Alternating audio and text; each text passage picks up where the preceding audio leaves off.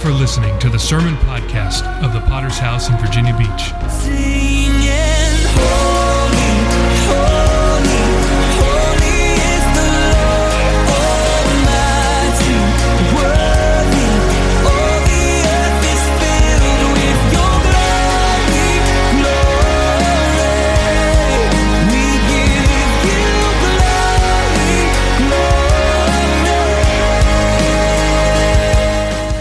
We are a local church with a worldwide vision for winning souls, making disciples, and planting churches. We're a Pentecostal church affiliated with the Christian Fellowship Ministries. We hope you enjoy today's sermon.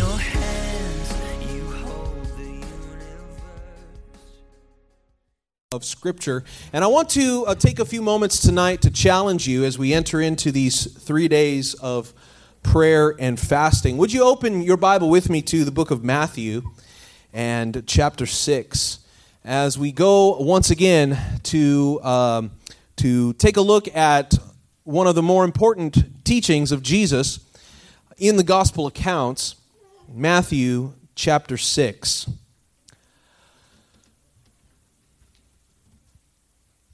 One of the things that you'll notice if you are a serious student of the Word of God, and if you are if you begin to notice the activity of the Lord Jesus Christ as he came down to this earth 2,000 years ago. It's always interesting for me to think about this, that here's the Son of God, the one who had existed from eternity past in God's presence.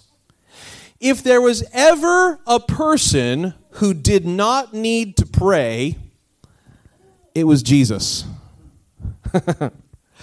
He had known his Father from eternity past. He had a connection to God like you and I cannot imagine. And to this day, the Bible tells us that he sits at the right hand of the Father, that there is no separation. Jesus said, if you have seen me, then you have seen my Father. Right? If there was ever someone who did not need to talk to God, it was Jesus. Because he and the Father were one, and they are, even now. And yet, even with that amazing fact, what you will notice as you study the New Testament, as you study the gospel accounts, is you will find a Savior who made time and effort to pray. Isn't that amazing tonight? That Jesus, the Son of God, thought it worthy, thought it important, made it a priority of his life to maintain a regular prayer ministry between him and God.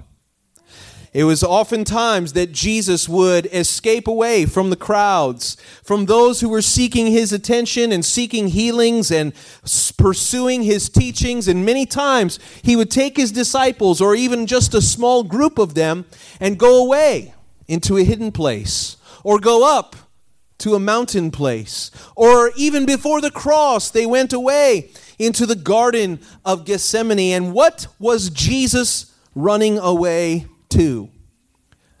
Many times we are running away from things, right? In our lives, we get battles, we get weary, we get, and what we end up doing is we run away from those things, and we think that we're going to find peace sitting in front of a boob tube for a while or something. But in reality, what we should be doing, instead of running from things, we ought to be running to something. Like what Jesus shows us so many times in the gospel accounts is that he would run to his Father in prayer. And I believe if we are going to call ourselves Christians, if we're going to call ourselves disciples of the Lord Jesus Christ, that we ought to take this one thing very, very seriously, the issue of our prayer lives. We just recently, Dave and I, if you're not aware, we do this podcast from time to time, and we recently released an episode about the addiction to smartphones. If you were here a few weeks ago, I preached a message about the addiction to smartphones. You know, the average smartphone user is using their phone between 3 to 5 hours every day. I'd say that's a pretty low estimate. If you look at people who are under the age of 30, that number goes up significantly. Between 5 to 7 hours every day. That's a lot of time with eyeballs on screen, isn't it? I wonder tonight if we could take a portion of that time that we are Instagramming, Facebooking, if we could take a portion, even just a portion of that time that you are planting fake crops in a fake field or popping bubbles with many different colors or 1,000 other things that you do on that little screen. And if you could set aside even just one of those hours in prayer, how it would change your life, how it would change your relationship with God, how it would change your circumstances. And what if you took not just one, but maybe 2 of those hours, or maybe 3 of those hours, and set them aside and said, God, I want to know more. I don't want to know more about my iOS or my Android. I want to know more about you. Because how many know in eternity, these are going to be gone. We're not going to need them. But you know what we are going to need? More and more of our Lord and Savior every single day. So what we're going to find in our scripture tonight is we find the model prayer. We find an outline, a prayer outline that we can use in a practical way in our prayer lives. And one of the problems I hear from people when it comes to the arena of prayers, many people have a desire to prayer, have a desire to know more about God. But the problem is when we sit down to pray or when we set our minds to pray, we have the problem of, I don't know what to say. Have you ever been there? And so that's why I believe Jesus gave us this wonderful model prayer that we can begin as a starting place. Let's read together Matthew chapter 6, beginning with verse 6. And we're going to notice a few things about the powerful action of prayer tonight. Matthew 6, beginning with verse 6. But you, when you pray, and let me just stop right there to remind you that Jesus did not say if you pray. He said when you pray. In other words, that this is an expectation that Jesus has on our lives. When you pray, go into your room, and when you have shut your door, pray to your Father who is in the secret place. And your Father who sees in secret will reward you openly. And when you pray, do not use vain repetitions. Do not use vain repetitions. Do not use vain repetitions. How do you like it if I use vain repetitions? Do not use vain repetitions. How do you think God likes it when we say the same thing mindlessly? Over and over. Do not use vain repetitions as the heathen do, for they think that they will be heard for their many words. Therefore, do not be like them. For your Father knows the things you have need of even before you ask. Verse 9, in this manner, therefore, pray. Our Father in heaven, hallowed be your name. Your kingdom come, your will be done, on earth as it is in heaven. Give us this day our daily bread, and forgive us our debts as we forgive our debtors. Do not lead us into temptation, but deliver us from the evil one. For yours is the kingdom and the power and the glory forever. Amen. Let's take a moment to pray this evening as we consider these things. Father, we're so grateful that you've given us the avenue of prayer. Lord, that you have allowed simple human beings like us, God, to enter into your presence. I'm praying, Lord, tonight once again that you would challenge us during these next 3 days of fasting and prayer, God, that we would seek your face, God, and that you would hear us from heaven, and that our lives would be changed in the process. We thank you for all that you're going to do in Jesus' name. God's people would say, amen. Amen. Let's look at a few practical ways of prayer. First of all, Jesus began to warn us about some things that we should not do in prayer. So what we notice first is that Jesus says we should not be like the hypocrites. Jesus was comparing the practice of his followers to the practice of the religious people in the day. They were called the Pharisees, and he called them the hypocrites. And he said in verse 5, "When you pray, do not be like them, for they love to pray, standing in the synagogues and on the corners of the streets, that they may be seen by men." What we're talking about tonight, first of all, is the public prayer. The prayer that the Pharisees would love to pray, that was out in public, that they would use profound words, they would no doubt quote from Scripture, that they would piece together words that would have great profundity, and they would have amazing adulation from the people who there were listening to them. But I want to tell you this, a public prayer has only a fraction of the power of a private prayer.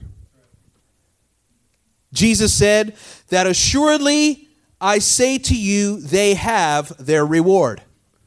In other words, tonight, what the Pharisees were seeking when they prayed, they were seeking the attention of other people. And when other people would say, "Wow, what amazing prayer that guy prayed," Jesus said that's the only reward that they'll get. Because that prayer was not prayed to God. It was only prayed to the people who were listening. I want to tell you something tonight. I don't want to pray to you. You know why? Because you can't do much for me. You can encourage me. You can smile at me and make me feel a little better. But can I tell you, nobody in this room can solve my problems. I need God to hear my prayer because I have God-sized problems. And so these prayers that we pray, sometimes all we're doing is saying, I wonder what they think of what I said in prayer. And if that's the only purpose for our prayer tonight, then we've received our reward already. We've received the answer to our prayer. It is a fleeting answer. It's only the admiration of men.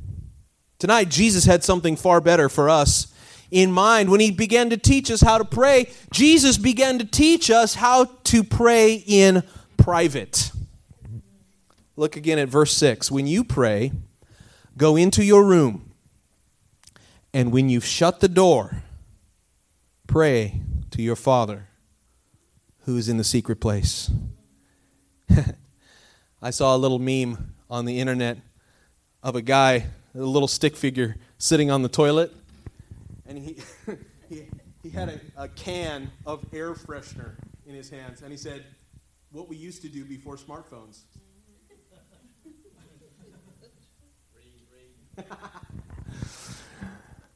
Tonight, isn't it true that when you're alone, when you're in your room, when you're by yourself, what are you doing?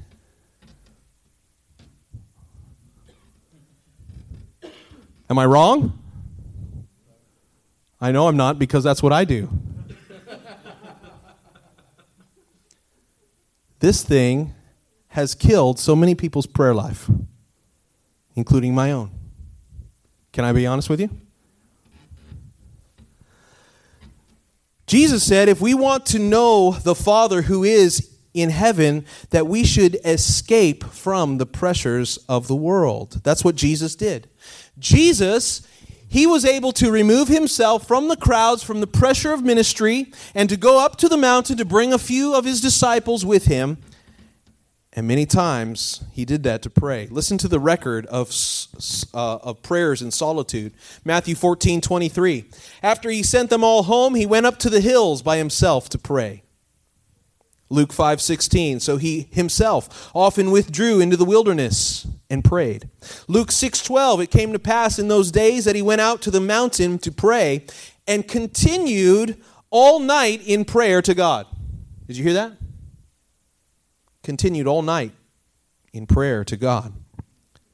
Genesis 32, verse 24, "This left Jacob all alone in the camp, and a man came and wrestled with him until the dawn began to break." A picture of prayer. 2 Kings 4:33, "He went in alone and shut the door behind him and prayed to the Lord. Acts 10, verse 9. The next day, as Cornelius's messengers were nearing the town, Peter went up on the flat roof to pray.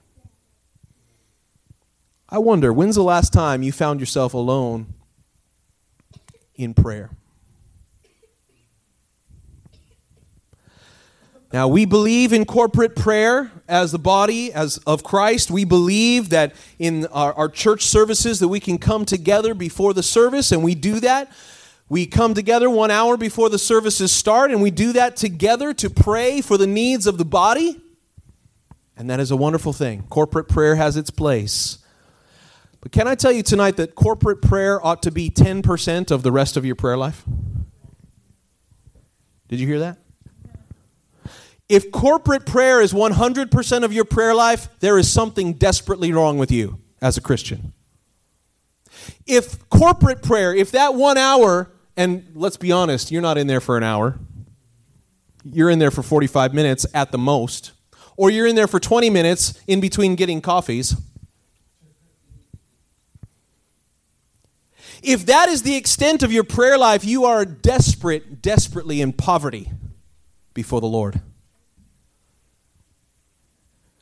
Jesus said the prayer that has power is the one when you're in your room and you're alone and nobody else hears you except your Father in heaven. I have found that if I'm going to make any difference in my prayer life, I've got to put this thing away. I've got to turn it off. I've got to leave it in the car or on the charger. It means that we've got to clear our minds from less important things. In the morning times, that we ought to take time to put the worries and the cares of the day and let them have their place, but take some time to seek God first. I believe in the principle of the tithe. Do you know what that is tonight? That the first belongs to God, the first fruits, right? And that is a biblical principle. Going back to the Mosaic laws that if you're a farmer and you have a crop, you have a harvest, and the harvest time comes, and that first harvest that springs up from the ground, the Bible instructed the people of God to take of those first fruits. You know, it takes a long time for fruits to grow, for a harvest to come out of the ground. It takes a while, right? It probably would take months. And what they would do in those days is they would take that first crop, the one that they had been waiting for so long, and they would take it all home and bake some cookies. No. They would take the first one, and they'd take it down to the temple and offer it there as a sacrifice. That's what the tithe was. That's why the principle of tithe is not just 10%. It's the first 10%. Before you spend money on other stuff, we ought to be making the tithe a priority first. Now, if that's true for your money, it ought to be true also for other things that we spend. What else do you spend in time? We spend money, but there's another thing that you spend. You spend time, don't you? Every day you have 24 hours to spend. And once it's spent, it's gone. It doesn't come back, just like money, right? I believe that the principle of the tithe also applies when it comes to our time. That there ought to be some time that we tithe to the Lord before we do anything else with our day. When was the last time you did that? The second warning that Jesus gave to us in this instruction on prayer is not just about in the secret place, but also that our prayers need to be sensible. Look at verse 7. When you pray, do not use vain repetitions, as the heathen do, for they think that they will be heard for their many words. I love the New Living Translation version of this scripture. It says, when you pray, don't babble on and on, as people of other religions do. They think that their prayers are answered merely by repeating their words over and over. Amplified version says it like this. When you pray, do not heap up phrases. Do not multiply words. Do not repeat the same thing over and over again. Somebody's getting in trouble right now. Do you know why we do that? Because when we are repeating words, when we're repeating phrases, what we're actually doing is we're turning off our brain. And we're just allowing the mouth to puke out whatever comes through it. That's not prayer. If you're not praying from your heart, you're simply just taking up time. And that's what Jesus said, that's what the heathens do. Many people in the Roman Catholic Church have taken this model prayer and used it as a vain repetition, right? Many people just say, okay, go say that prayer 10 times and then the Lord will forgive you of your sin. Or they say, "Our Mary full of grace," you know. Yeah, what is that? They think it's just some magical phrase of words strung together that's going to do something spiritual. We can point our fingers at a Roman Catholic church, but it happened right there in that room an hour ago. As people in this place allow vain repetitions to infect our prayers. Our prayers are not supposed to be mindless. What would you think if I came up to you and just started babbling in your face the way that you babble in front of God? Is that conversation? Is that intelligible? Is that meaningful in any way? Is that how you would speak to your wife or your husband? Is that how you would speak to your children? That might be how your children speak to you. If they're real young. Speaking first and not engaging the brain. I want to tell you, nothing comes from a prayer like that. Nothing good anyway. They're not supposed to be mindless. Our prayers ought to be sensible, ought to be passionate, ought to be from our hearts. I'm amazed at Christians who act like pagans in the prayer room. So I want to wrap this message up tonight. I want to give you a helpful outline when it comes to prayer. And this is what we find in this model prayer that Jesus gave to us. It is a fantastic outline for how we can pray. And I want you to look again. When you pray, verse 9, Jesus says, "In this manner, therefore, pray. Our Father in heaven, hallowed be your name." Do you know what that means tonight? Hallowed be your name. Hallowed comes from the same root word as our English word holy. Hallow, holy, same layout of the consonant letters. And what it really means is that the first part of our prayers ought always to be praise. So this layout of prayer that I'm going to help you with is the acronym PRAY, P-R-A-Y. Okay, you got that? That's easy. So one of our priorities in prayer is first to praise. And that's what Jesus shows us in the very first line. He says, "Our Father who is in heaven, hallowed be your name." In other words, tonight, our first priority in prayer is simply to say, "God, you are awesome. You are awesome. You are more awesome than anything I have. Anything I could ever be.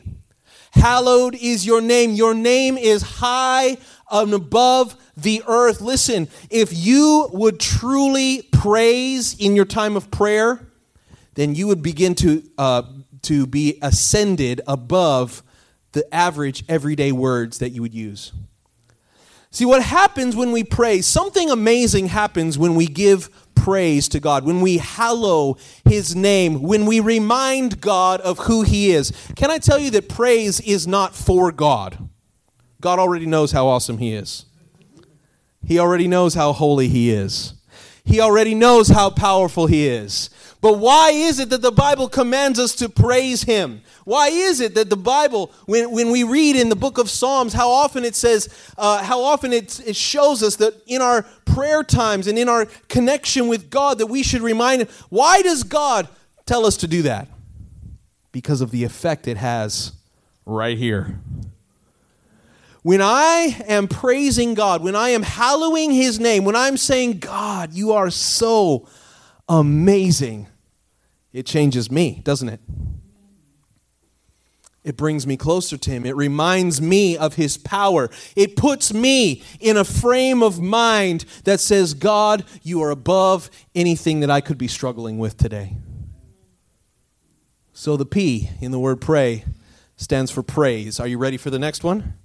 It is the letter R, and that letter R stands for repent. Repentance. Jesus included repentance in this model prayer, didn't he? He said, give us this day our daily bread and forgive us our debts as we forgive our debtors. I believe Jesus would intend this model outline prayer to be something that we pray every single day. An outline, a structure of prayer that we can be, and included in that daily structure is that phrase, forgive us our trespasses. Isn't that interesting? That Jesus assumed that we would daily be trespassing. Jesus assumed that we would very often be doing things and be saying things that would necessitate forgiveness, repentance. So when we start by saying, God, you are so awesome, the next thing that we should focus on is, God, I am not awesome. And I need your help. I am messed up. And I haven't grown angel wings yet. You know, some of the nastiest people I've ever known were backslidden Christians. People who never repent, but still go to church on Sunday. Some of the people that caused the most damage to the kingdom of God. Did you know that the devil, he goes to church too? The difference between the devil and you, hopefully, is that you know how to repent. The devil doesn't. He will never repent. He's too prideful. And when we fall into that same pattern of, God, I'm okay the way I am. The Bible says that the heart is deceitful above all things, desperately wicked. And yes, even though God has changed our nature, he's begun the process of sanctification in our lives. And yes, he is preparing us for eternity, but we are still in this life. We are still connected to the flesh, and the flesh has its own desires. Am I still preaching tonight? Maybe I'm the only one who still struggles with the flesh. Tonight, as we praise God, we also must repent, turn our hearts back toward God. And finally, thirdly, we come to the part of the prayer where we can begin to ask. P-R-A. A stands for ask. Where we can bring our petitions to the Lord. It's interesting to me. Here's verse 9 where Jesus begins the prayer. He says, our Father in heaven, hallowed be your name. He says, your kingdom come, your will be done on earth as it is in heaven. Give us this day our daily bread. Forgive us our debts as we forgive our debtors. Do not lead us into temptation, but deliver us from the evil one. So we see also that prayer is a time that we can bring our requests to the Lord. We can ask for things. Jesus also taught us that God is a good father. And he said, you know what good fathers look like. If you are a good father to your children, your child can do like what my girls did to me today. You know what they did to me? We had lunch at the mall. We got in the car. We were going to drive home. And you know what these precious little girls did to me? They got me to do something that I wasn't going to do. Do you know how they did that? Daddy, can we have some chocolate chips from McDonald's? Some cookies? I said, nah, we don't really have time for that. But there's McDonald's right there. And I said, yeah, but, you know, we've already had lunch. But it's only $1 for 3 cookies. And do you know what I did? I pulled into McDonald's. And I got 2 orders of 3 cookies, 6 total. And I got an ice cream sundae. I was not planning to do that. How did that happen? Because I'm a good father, and I love my children, and I like to please them. I like to make them happy. I like the little smiles on their embarrassed faces tonight. And Jesus said, if you, being evil, know how to give good gifts to your children, how much more the Father who is in heaven, who wants to hear your requests. Amen. You can come to the Father, and you can say, Daddy, I want some chocolate chip cookies too. And we can do that about much more important things in our lives, can't we? Say, Lord, there's an area of my life that I'm struggling desperately. Would you help me? Lord, I don't have enough money to pay this bill. I need $34.56. You know you can bring requests like that to the Lord. Lord, I have a relationship that's broken, and I need you to help me restore it. And he's a good father. Did you know that? He's better father than I could ever be. And we can ask him. We can bring our requests. Because we are his children. And it pleases the Father to give us what we need. Notice I did not say what we want. There is a difference between what you want and what you need. And God is very good at knowing the difference. Sometimes we pray for the things that we want. God doesn't always answer those prayers. In fact, pretty rarely. But he will answer the prayers about the things that you need. He will. Because he is a good father. So often what happens is we don't see God as Father. We see him as master. We see him as our owner. But we've got to remember, he's more than that. Jesus came to restore the relationship of Father to us. And finally, we see the last letter in that acronym, P-R-A-Y, and it is this word. Are you ready? It's the word yield. So we praise, we repent, we ask, we bring our petitions, and then we yield ourselves. Listen to what he says in verse 10. He says, your kingdom come, your will be done on earth as it is in heaven. And I just want you to think about that for one moment before we close. I want you to think about the will of God. Did you know that the only place in all the universe where God's will is not perfectly completed is right here in the human heart? Every other molecule of the universe obeys the word of the Lord completely. The animals, the animal kingdom, the planets, the stars, the suns, the moons, the comets, the lakes, the rivers, the oceans, the mountains, they all obey the word of God. But you are the rogue, you are the pirate, you are the rebel. All of humanity, we are the only things, of course, the devil and all of his followers, who have rebelled against God. It is sown into our nature. The sin which began to bring a curse upon the entire of God's creation. But here in the prayer, the model prayer, he said, your kingdom come, your will be done on earth as it is in heaven. Imagine with me if you're in heaven and you're observing the throne of God, how glorious and how mighty it is.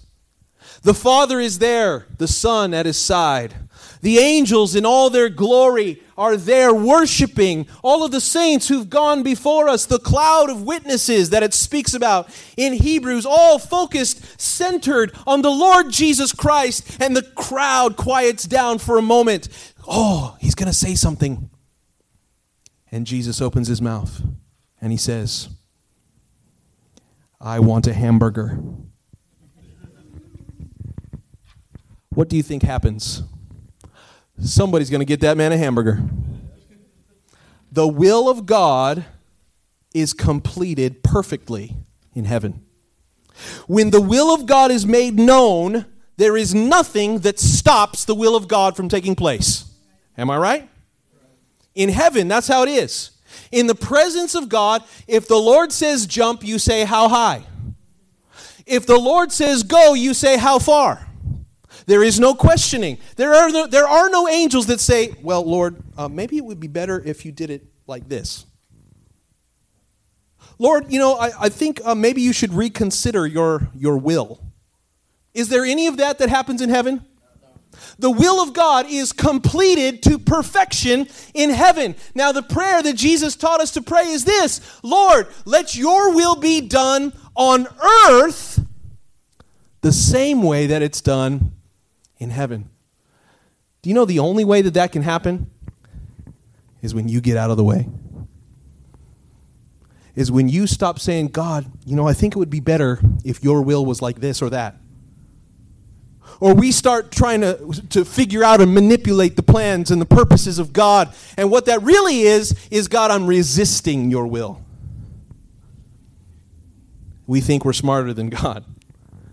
How silly we are. How foolish. And that's why, in the last part of our prayer, somewhere our prayer should include a yielding to God. God, you know what yielding means, right? If you've ever gotten on the freeway, you know what it means to yield. You're getting on the on-ramp, and there's traffic going zoom, zoom, zoom. Now, if you try to come right into that lane, bad things are going to happen. And that's why there's a big yield sign in the shape of a triangle. It says, you better yield. You better let the other guy go first, get out of his way, and then, when there's an open spot, then you can go. I want to tell you, that's the whole Christian life wrapped up in a little nutshell. We yield to God's will. We yield to his purpose. We yield ourselves. We submit ourselves. Listen, we are praying and we are fasting in preparation for this revival that is happening next week, next Sunday, in fact. And if we are going to see the things that we want to see, it will be because somebody here will do these things. You praise, you'll repent, you will ask for God's help, and then you will yield to his will. God, let your will be done on earth as it is in heaven. As Jesus closes his model's prayer, once again, he says, deliver us from the evil one, for yours is the kingdom and the power and the glory forever. Amen. He closes with another word of praise. So we could say that this is prape, because the same place that he started was the same place that he ended, and that was to remind God of who he is. God, your kingdom is before all things. Listen, if we want to see the same things that we've been seeing, then we can just keep doing the same things we've been doing. But if we want to see different things, then we need to do different things. Sometimes we get stuck in a rut. Sometimes we get stuck in a routine. Part of that routine is prayerlessness, the sin of prayerlessness. Did I mention that prayerlessness is a sin? I should have mentioned that, but I'm mentioning it now. For a Christian not to pray, that is a sin. It's a sin of omission. Whoa, something just got heavy in here. I'm sorry, I didn't mean to drop the bomb on you. It's a sin that must be repented of. But I want to tell you, God will forgive you for that sin. And then true repentance means that we change our minds about things. God, I need to start praying more. I need to put down the Candy Crush and the Hero Quest and the Laser Balls and the whatever games are on there now. I don't know what we need to put those things down for a minute so that we can cry out to God. Can you cry out to God? Can you join us in these 3 days of prayer and fasting? Look, I I think that there are still some needs that need to be answered, right? Have you run out of needs before the Lord? If you have, I'd like to talk to you after the service because I need some advice. I want to tell you, the longer I live for Jesus, the more I need Him in every moment of my life. And if we are serious about serving God, we ought to be serious about prayer. If Jesus Christ, the Son of God, felt it necessary to pray, then how much more should you and I? Let's bow our heads for a moment. And we're going to close our eyes as we bring this service to an end tonight, and we thank you for your presence. We thank you for your attention tonight. There's a lot of churches in Virginia Beach, and you chose to be here. And I'm grateful for that. I believe the Lord is doing something good in our midst. Well, many times the Lord is doing things despite us instead of because of us. Many times the Lord is doing good things even while we are not doing a lot to support Him. Tonight, challenge is clear to be people of prayer. I don't know about you, but I know that in my life, I could be doing better with my prayer life. I could be speaking to God more often. I could be laying some other things aside in order to pray. I wonder tonight if you'd be honest enough to, with me, understand that maybe you've slipped into the sin of prayerlessness.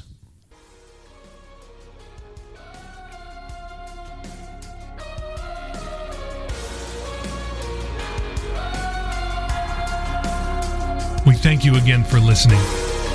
Do you want to receive updates from our church in your inbox? Make sure to sign up at our website, vbph.org. If this message has been a blessing to you, would you consider supporting our ministry with a generous donation? Please visit our website at vbph.org and scroll down to find the Give button at the bottom of the page. We would be so grateful for your support. Until next time, love God and love people.